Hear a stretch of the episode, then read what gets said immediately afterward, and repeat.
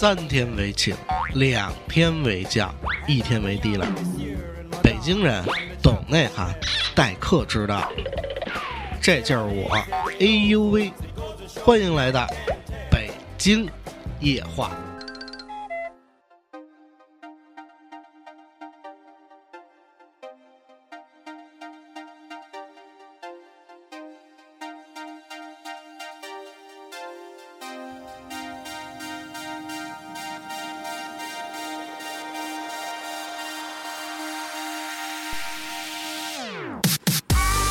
欢迎各位收听北京话啊，我们是来自于荔枝 FM 幺九四九零频道独家签约的脱口秀栏目。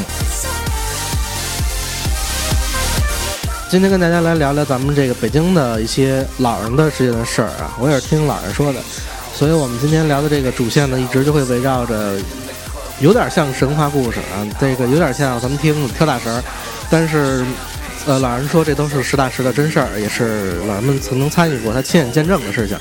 那么我们今天就来聊聊有关我们牛逼的求雨这些神奇的事情。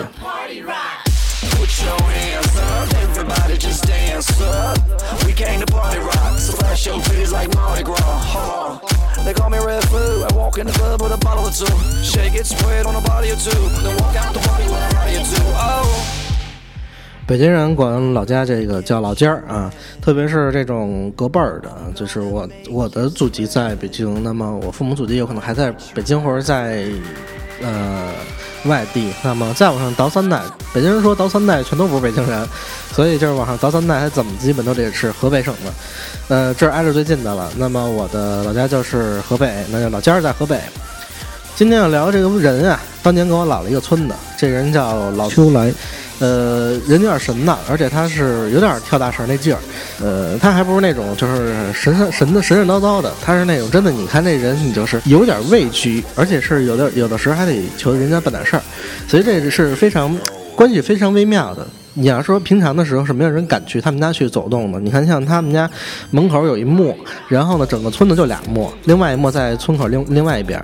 那么到晚上有人家里吃饭呀，磨磨呀，那他们就会到这边磨磨磨来。突然不知道什么时候，他们家墙头啊倒了一块，倒了一块能看见这个里边，就天天这里边就挺各的各种神，所以说呢就没有人就是一到晚上敢去他们家那个墙头那儿磨磨去。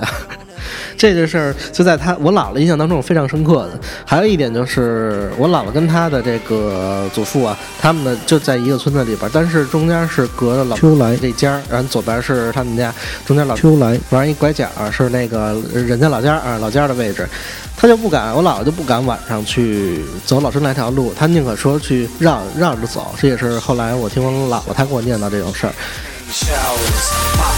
他这个人比较神，不光是神呢，另外一个他的确是，因为人说这人神啊，有几点，一个吃的就不一样。首先来说，老秋来他就是吃土，呃，他吃饭呢就从地上抓把土，然后拌到自己饭里边一块儿吃。呃，现在你要说讲嘛，那是不是可能他缺点什么东西身体里边？咱不好说，或者他就是这么神呐，或者就装的，这个可以可以，呃。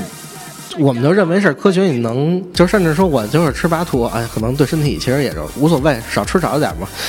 但是呃，有些事情是真是解释不了的，比如说他求雨，这事儿真的是解决不了的。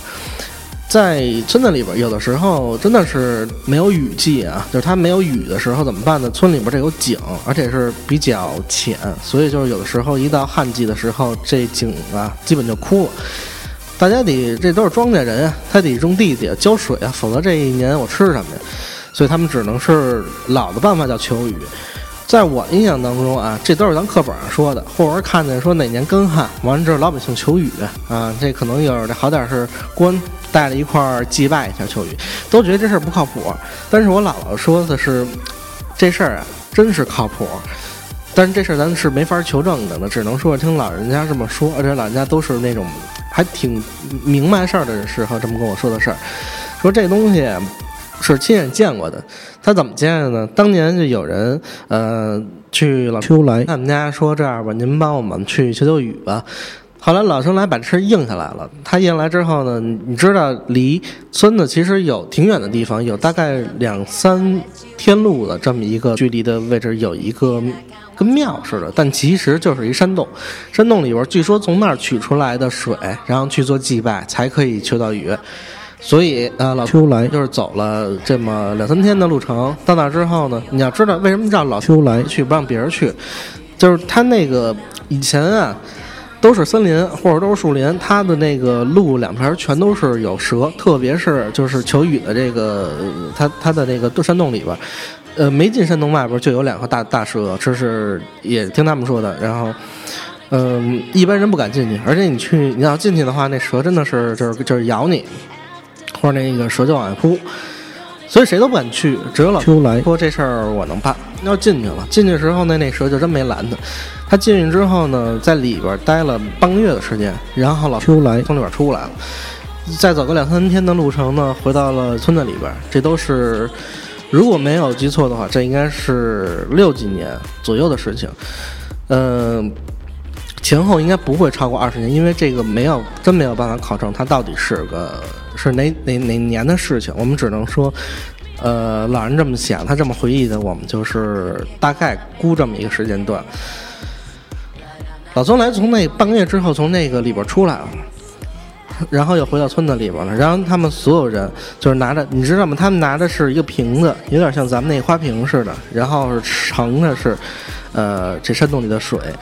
然后在这上面好像要搁什么签子东西，就是要搁一些那个尾签子、竹尾、芦苇或者什么东西，就是那种树枝似的，就乱七八糟的签子往里扔，就那种树杈似的。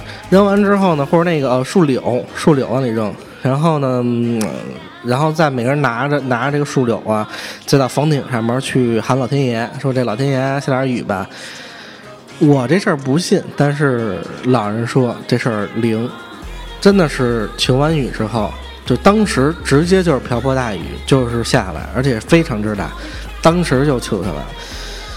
呃，这跟咱们平常所理解的事情不太一样啊。我们不说什么太多的，说这个是没法理解的啊，说这个是未解之谜啊。我觉得这不是，可能它就是一个赶上了。但是这是老北京的一个文化，或者说其实这是咱们中国的一个传统的一个文化的一个积淀，就是我们在很多事情上是迷信的。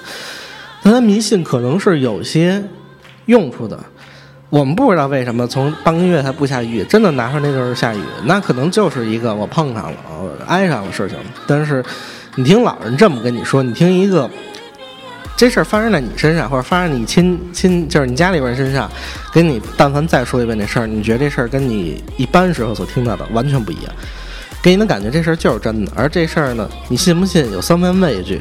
北京人说话，什么事情就无论是我这事儿有多明白，我是一大明白。但是别人说一件事情，哪怕我知道他说是假的，但是我一般来说不跟人对着干，或者对着说这个，按你说都是错的。一个是对人的尊重，另外一件事儿你要对自己对这任何任何事情都有一个畏惧心理。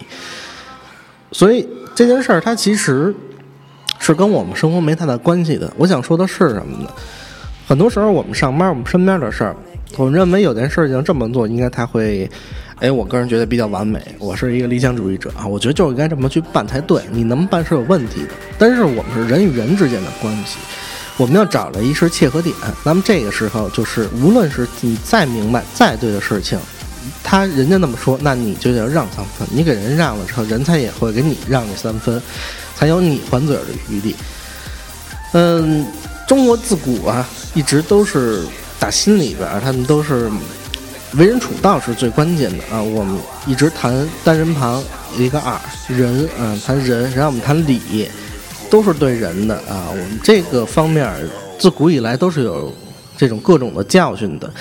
我们从中能看到很多是如何去跟人去处事啊。如果说我这个人，你说这个人彬彬有礼，啊，证明这人讲道理。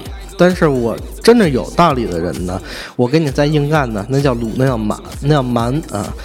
所以再大的明白人，嗯，再有理的明白人，相对的往后退三分，任做任何事儿退三分。我们回来说老秋来这个故事，你说这事儿求雨，你到底是信老秋来呢，你还是信那个山洞里的水呢？你还是信科学呢？我觉得任何事儿我们不能说死了，只能说往后退三步。